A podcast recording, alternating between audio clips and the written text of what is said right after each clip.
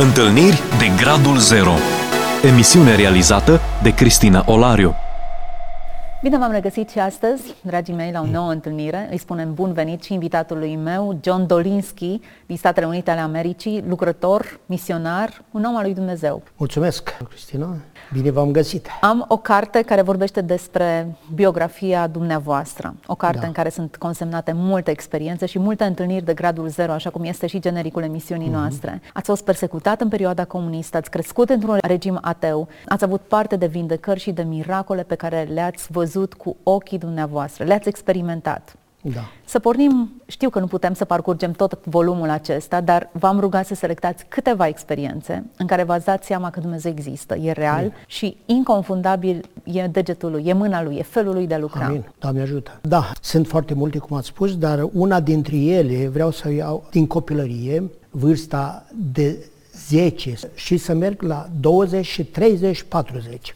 Iau din fiecare câte o experiență trăită de mine într-un mod personal, în care s-a pus o piatră de otar în alegerea mea pentru Hristos sau să-L neg pe Hristos. Slavă Domnului că El m-a ajutat prin Harul Lui să am o alegere pentru Hristos. Și ace- lucrul acesta m-a ajutat în viață foarte mult și m-a dus în starea care sunt și am scris acest volum. Multe lucrări, multe slujiri, multe misiuni în toată țara la care eu nu le-am gândit, dar s- au venit ca și pe bandă rulantă și Dumnezeu a spus aici sunt în mâna ta, lucrează.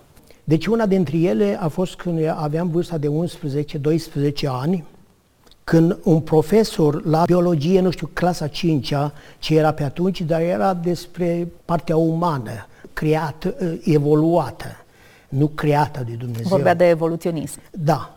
Ceva de evoluționism, unii putea să vorbească, dar era foarte ateu, foarte comunist. Și a, după ce ne-a spus că nu există Dumnezeu, Dumnezeu este un basm, este o minciună, foarte mulți dintre voi aveți părinți pocăiți sau creștini, ortodoxi de orice culoare, însă cred în prostii, în nebunii. Cred că nu vă pierdeți timpul, voi mi-ați ascultat lecțiunea și acum vreau să fac un test. Cei care sunt, care cred în Dumnezeu, nu, nu contează, baptist, pentecostal, ortodox, și cred în Dumnezeu care va crea sau a creat lumea aceasta, să se ridice în picioare. Eu mi-am făcut întrebarea. Am văzut că ceva pocăit nu s-a ridicat. Am fost printre primii care s-au ridicat și am spus da. Și ne-am ridicat vreo 8, 7, 8 din 23 sau așa mm, câți eram destul în de clasă. mulți. Da, destul de mult, la Iazlovăț, în Bucovina. Și uh, eu eram în flancul stâng, erau trei rânduri de bănci, așa, eram în flancul din partea lui stângă, cum venea, și prima a fost o fetiță care a luat-o la întrebări, aia, capul în jos, mai timidă, după care a ajuns la mine și a spus, băiete, crezi tu în Dumnezeu sau părinții tăi? Am spus, eu cred în Dumnezeu. Te forțează părinții tăi să mergi la biserică, să citești Biblia, să te rogi? Nu, dar mă rog și eu împreună cu ei, nu m-a forțat niciodată. Te forțează să mergi la biserică? Nu. Te învață, te eh, spune ei despre Dumnezeu? Am spus, da, mai spune, ne rugăm împreună, dar sunt așa de ocupați ca o, 10 copii aveau pe atunci. 10 copii nu au timp, tot timpul lucrează, dar eu cred în Isus Hristos.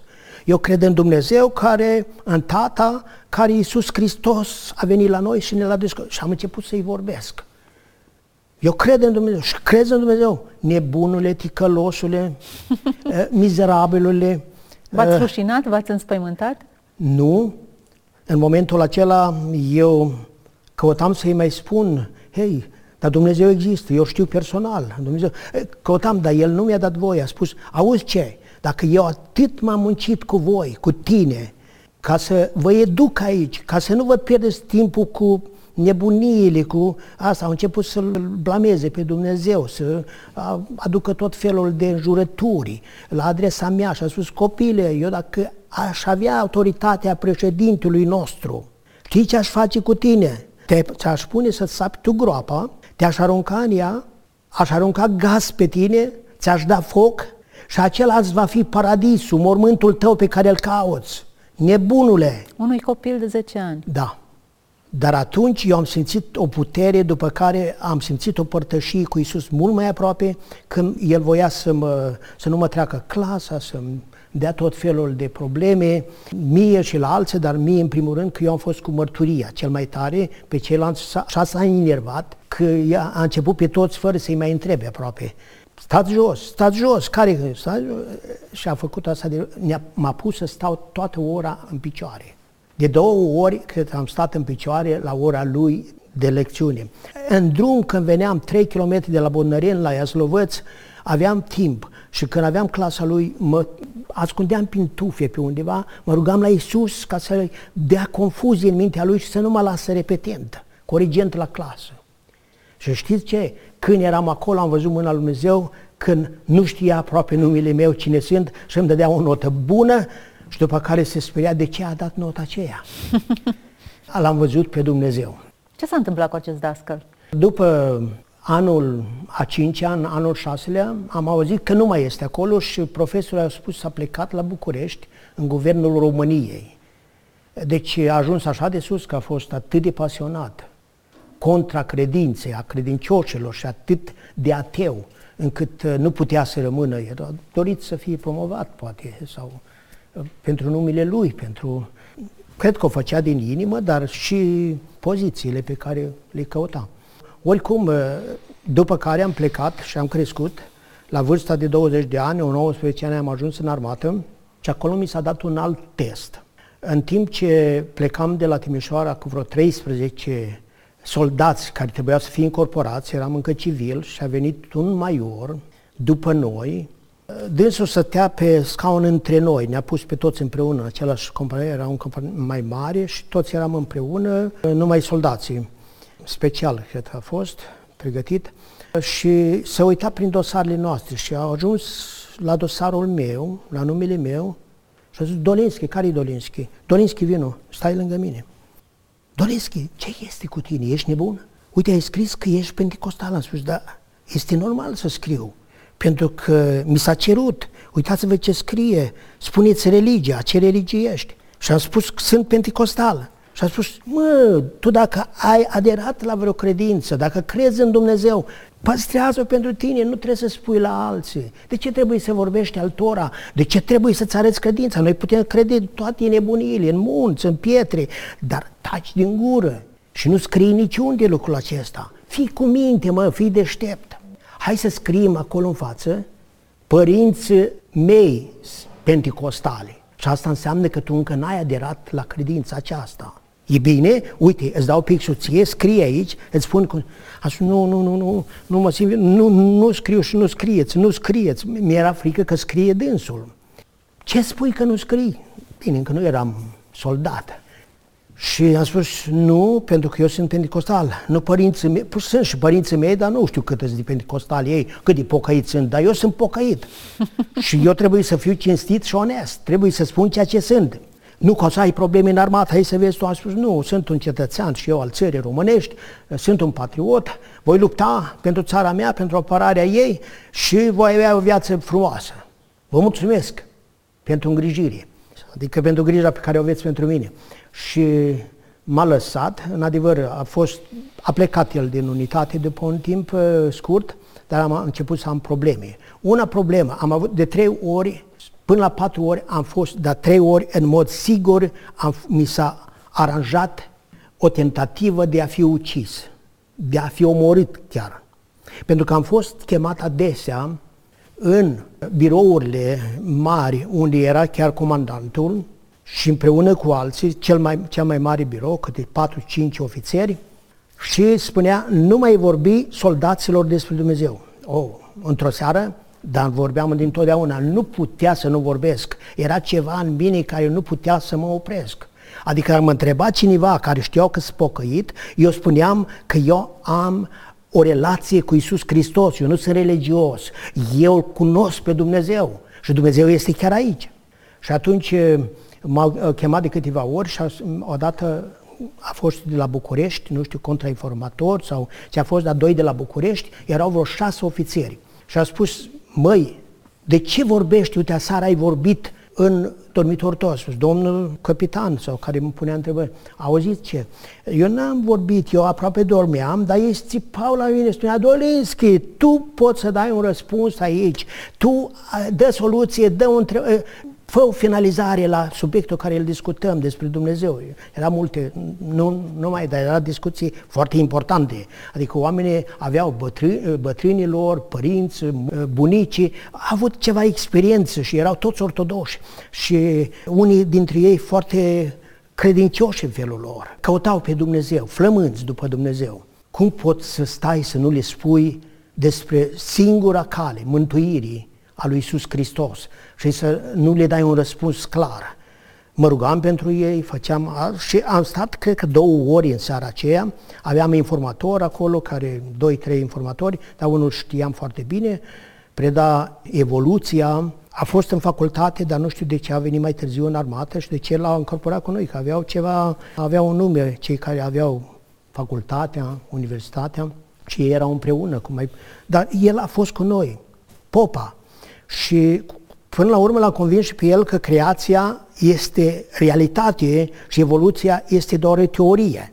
Și a spus și eu cred în asta, în inima mea, dar asta este o profesie pe care știu ori ne mai preda el în locul la ofițerul care preda. Aveam în fiecare la două săptămâni o lecțiune din aceasta, că eram la o companie de chimie, prima dată la Câmpul Lung Mucel și ne instruiau foarte bine. Au căutat să mă instruiască în toate formele, să mă schimbe. N-au reușit.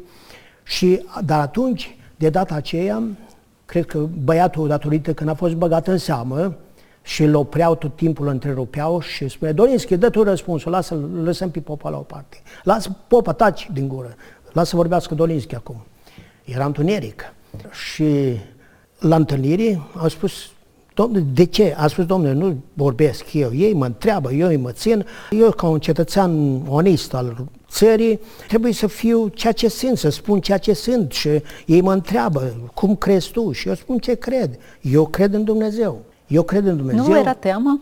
Nu, nu știu de ce, nu mi era nicio... De fapt, la mine frica nu este... Nu era, într-un fel, de moarte. Era de tot una. moarte, cum... de represalii, de persecuție, de faptul că veți fi ridiculizat, că nu. Veți fi trimis la canal, totuși era un regim foarte restrictiv. Da, dar uh, eram foarte prietenos cu oamenii, chiar și cu ofițerii, în mod personal, mă simpatizau. Știu și comandantul mă simpatiza, pentru că eram uh, foarte personal. Îl respectam, dar foarte personal și mă întreba chiar de cum arată curtea, dacă nu... Aia, că avea, aveam un ochi bine format și vedea grădinuța mea pe care o, cu flori, cu tufi, cu din asta pe care eu le tăiam, le făceam frumos și spunea, dar ce crezi acolo, dar ce crezi? Eram un băiat destul de respectat. Acum eram persecutat, dar nu prea aveau curaj, totuși soldații mă cunoșteau și mă respectau și aveam prea multă tangență, personalitate ca să mă confrunte. Dar să vă spun ceva, în pericol eu devin foarte riscant. Dacă este un risc, eu devin și mai furios cumva în mine. Să lupt până la capăt, să duc până la capăt. Dacă cineva îmi spune, eu spun și mai mult. Eu spun ceea ce cred, adevărul. Și eu încep să lupt. Și tocmai lucrul acesta m-a ajutat. Eu cred că pus de Dumnezeu, nu de mine, născut, poate și născut să fiu așa, ca șpion. De multe ori spunea eu trebuia să fiu șpion sau trebuia să fiu aviator undeva un, periculos, pentru că mi-mi place o viață de risc. Felul meu de a fi. Dar felul meu cu Dumnezeu eram nebun pentru Hristos. Adică acolo nu mai mă lăsam. Ce alimenta nebunia aceasta?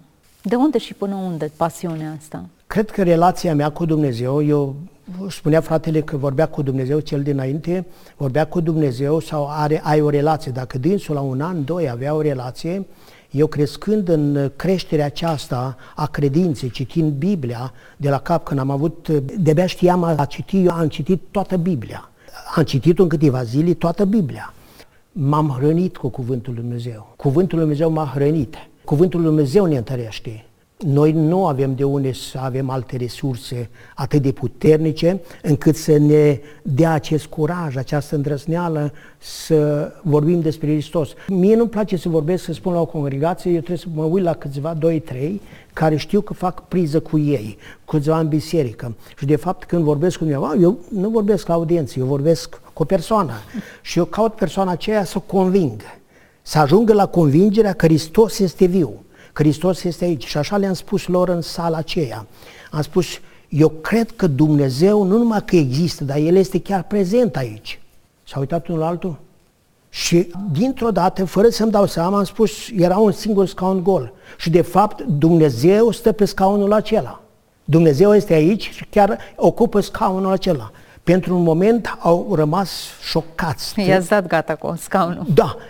S-a uitat unul la altul, s-a uitat la mine, s-a uitat la scaun și nu știau ori de frică că există, ori că credeau că sunt nebun. Și am spus, Dumnezeu este aici. Dumnezeu este în sala, Dumnezeu este peste tot, Dumnezeu este cu mine. El m-a păzit de multe primejdi, trebuia să fiu mort. Normal, eu trebuia să fiu mort. De multe ori am cerut lui Dumnezeu ceva și era imposibil și am primit lucrul acela. Eu vorbesc cu Dumnezeu, eu umblu cu... Veți spune, hei, spune la biserică asta, la o clasă, dar nu spune la niște ofițeri. Ofițerii se uitau la mine și spuneau, și atunci, unul, după jumătate de minut, a întrebat, dar ai văzut vreodată imaginea chipul lui Dumnezeu? Ai avut vreodată? Am spus, da, de multe ori. El umblă cu mine, am avut în vis, m-a portat, vedenii. Da, da, da, Dumnezeu există. Eu, și am avut, a spus, dar cumva ai tu 40-50 de ani de ai avut atâtea experiențe? De când crezi tu în Dumnezeu așa? De când ai început? Unde ți s-a întâmplat minunea ta? Și eu am spus, nu știu, eu cred că m-am născut așa. Uh, este tot în mine, uh, eu am crescut în ea, cred că din stare în stare, dar de când sunt mic, eu tot pe Dumnezeu l-am cunoscut. Și eu cred că toată lumea ar trebui să-L cunoască pe Dumnezeu ca și mine. Pentru că Dumnezeu este viu, este, există. Cel de la București a spus, nicio speranță.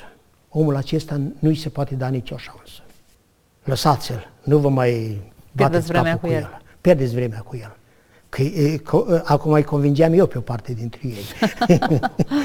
și e, comandantul unității a spus, Dolinski, ești liber afară să nu vorbești cuiva despre Dumnezeu din nou. Îți spun, știi ce, am ajuns în curte și chiar m-a întâlnit cu un băiat așa evlavios, care spunea multe despre și el, cu mama lui, cum se ruga și că a trăit o viață evlavioasă, era ortodox. Și a spus, uite, am o problemă, poți să-mi spui? Și a spus, care? Uite asta. Și i-am spus de Dumnezeu acolo și m-a rugat pentru el. Numai că nu Dumnezeu îmi dă în cale. Multe ori spune satana, nu știu dacă m-a văzut sau nu. Dar după două săptămâni am fost pus într-o situație, tot atunci, când la telejurnal am fost, uh, a venit ofițerul care era ofițerul de serviciu peste noapte și noi eram acolo la un, uh, când m-am mutat din prima, unde a vrut să mă împuște la o tragere. M-a pus într-un post și au trecut trei gloanțe și m-am pus încolo, dar de fapt a trecut prin fața mea și după aia am aflat că un lunetist a fost acolo care a venit numai și a plecat, a venit după noi și a plecat înainte de noi, dar nu m-a prins. Am văzut numai frunzele cum asta și m-am dat după copac. Și au strigat ceilalți soldați care au luat 50 de metri să oprească, că soldați împușcă sus și că au văzut că pe mine au, m-au ochit să mă lovească. Uh, și m-am mutat din companie, m-am dus la alta, dar la compania aceasta, la care vă spun, era a doua, care era la Buzău și m-a chemat la telejurnal și a spus, a venit un camion cu, cu ceva marfă și trebuie descărcat și care veniți, telejurnalul era obligatoriu. Noi eram plictisiți de telejurnale, de politică, Ceaușescu, și s-au ridicat mai mulți de 10. S-au ridicat, cred că vreo 14 și m-am ridicat eu și am văzut că sunt atâția care merg și v zis că m-am pus jos. Dorinski, vină și tu. M-a chemat, ne-am dus la... Era butoaie de ulei la mașină și era depozit pentru război, timp de depozitare. Butoaiele erau uh, nu cum erau pe magazine la 100 de kilograme, erau cam de 200 mai lungi și mai mari. Și acolo era trepte la subsol, se băgau, dar era un șanț sau așa un canal făcut foarte finuț pentru ca să meargă de-a lungul și noi trebuia să ținem uh, câțiva dintre noi, alții îl descărcau, din, alții le aduceau acolo la intrare, dar mm, foarte greu să-l dai, că trebuia adus pe canal numai ca să-l poți rostogoli. Dar oricum mergeam unul câte unul. Adică pe mine m-a pus ultimul și a spus ia tu, ia tu, el a comandat, de obicei nu făcea. Pe mine m-a pus ultimul să iau un butoi, să-l duc pe canal, în jos, trebuia să înfrânat. Butoiul mergea mai cu viteză de cum uh, trebuia înfrânat, nu împins. Uh-huh. Pentru că era în jos, era în 20 de... Așa, era 10 metri sau așa. Era subsol. Chiar, chiar când am fost aproape spre a trei părți de asta, am auzit un strigăt din partea de jos, cei care aștept, mă așteptau pe mine cu butoi în jos. Dolinski! Dar a fost un strigăt de disperare și în momentul acela am auzit un zgomot, un durduit mai tare, dar nu te puteai, că trebuia să înfrânezi, să te uiți în față și nu mai te puteai întoarce în spate. Și eu nu mi-am dat seama și nu am știut nimic. Dar în momentul următor, după numele Dolinski fiind, am simțit o mână puternică care mi-a venit în piept, m-a luat și m-a împins în peretele din spate, dar cu spatele. Deci m-a luat de aici și m-a împins în spate un metru și jumătate.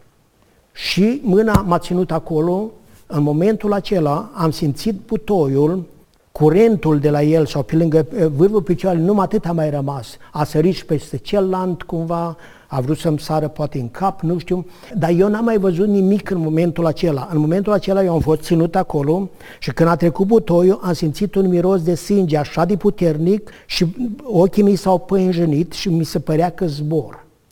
Și nu am văzut cum a ajuns butoiul până jos, cum a trecut, nu am văzut că erau stricate ceva, două scări, uh, marginile acelea de oțel erau sărite în sus, butoiul meu era lovit, celălalt era în jos aia și celălalt s-a dus până în partea cealaltă, uh, în zgomotul acela. Nu aveai nicio salvare, acolo trebuia să fii ucis. Experiențe ieșite din comun, intervenții miraculoase, momente cheie în care înțelegi că Dumnezeu există și îți vorbește. Asculți emisiunea Întâlniri de Gradul Zero. Ce se întâmplase de fapt? Cineva trimisese un alt butoi sau? Nu, băiatul care era, era tot un uh, băiat bătrân, aproape la 30 de ani, mergea în permise acasă, tot știa că el se ocupă cu uh, informarea, dar nu știam de ce a venit așa târziu în armată, nu prea vorbea.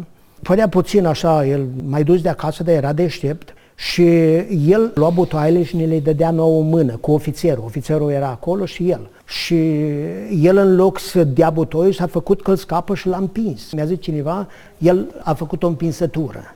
A făcut o împinsătură să vină peste mine. Deci am fost pus pentru că ofițerul, maiorul, era în camera în care și el era, totdeauna participa la aceste întâlniri interogatorii și a fost și dânsul acolo și el m-a chemat să merg acolo. Deci toți au știut, dar important este că dintr-o dată eu m-am trezit și am văzut că sunt, totul am văzut scena, oamenii acolo și toți se întrebau cum a scăpat Dolinski. Dolinski, ai făcut antrenament atletic, ai făcut judo, ce, ce, ce fel de pregătire ai tu? Cum ai putut să zbori de, de acolo, de acolo, sus și să ajungi drept în perete? Cu spatele un singur salt. Fără să mă, să mă duc, ei așa au spus, eu, eu nu mai știu ce s-a întâmplat, eu am văzut simțit mâna și am simțit numai spatele. Și normal, dacă mergeam cu spatele eu, eu cădeam în față iarăși. Că mă loveam acolo, dar am fost ținut. Am simțit mâna aceea, cred că vreo 5 minute pe pieptul meu. Hm. Mâna lui Dumnezeu, mâna îngerului lui Dumnezeu care m-a păzit și ei se întrebau, uh, dar și ofițerul și-a revenit după o jumătate de minut, a fost o tăcere mai lungă ca în cameră acolo unde am fost interogat, a fost o tăcere și a spus, opriți-vă, opriți-vă cu întrebări, opriți-vă. Păi băieți, aveți grijă de acum, dar nu e...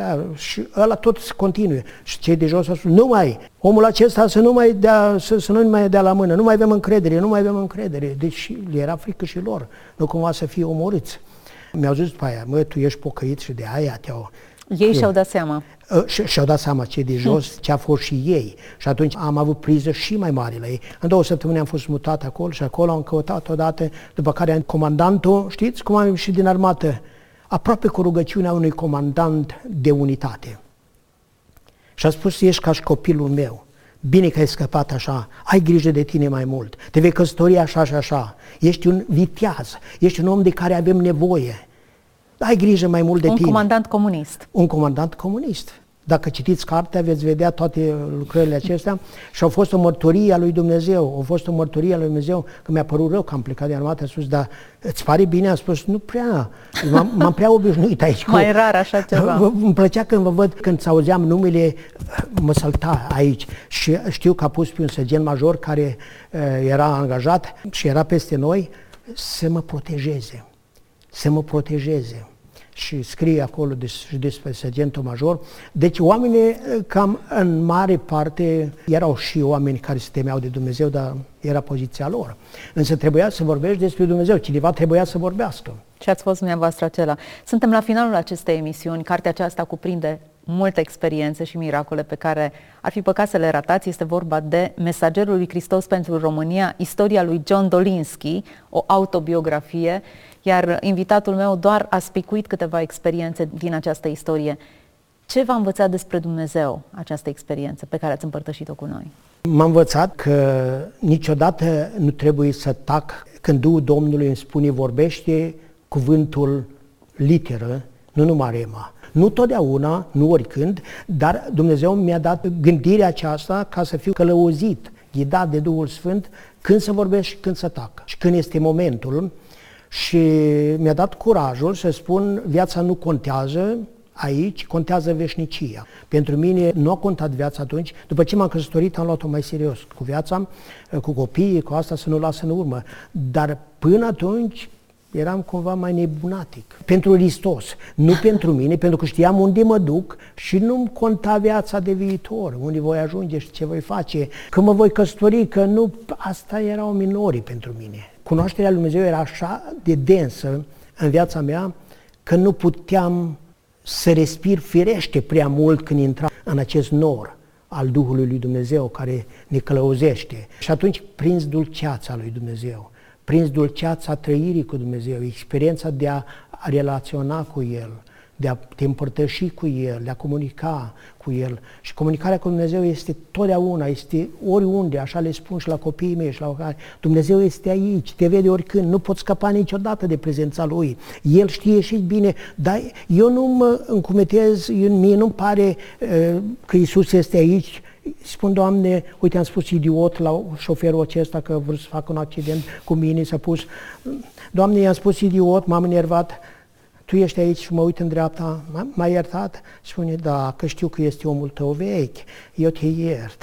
Da, să nu mai faci. Ce experiențe! Mulțumesc foarte mult pentru prezența în această emisiune. Mi-aș dori să împărtășiți mai multe cu cei care ne urmăresc. Sunt convinsă că dincolo de coperțile acestea e umblare cu Dumnezeu. Amin. Iar pasiunea aceasta e molipsitoare. Fie ea molipsitoare pentru toți cei care ne-ați urmărit, John Dolinski a fost invitatul meu, fie ca Dumnezeu să vă vorbească fiecăruia și să aveți această pasiune și îndrăzneală, să-L vestiți pe Hristos oriunde v-ați afla.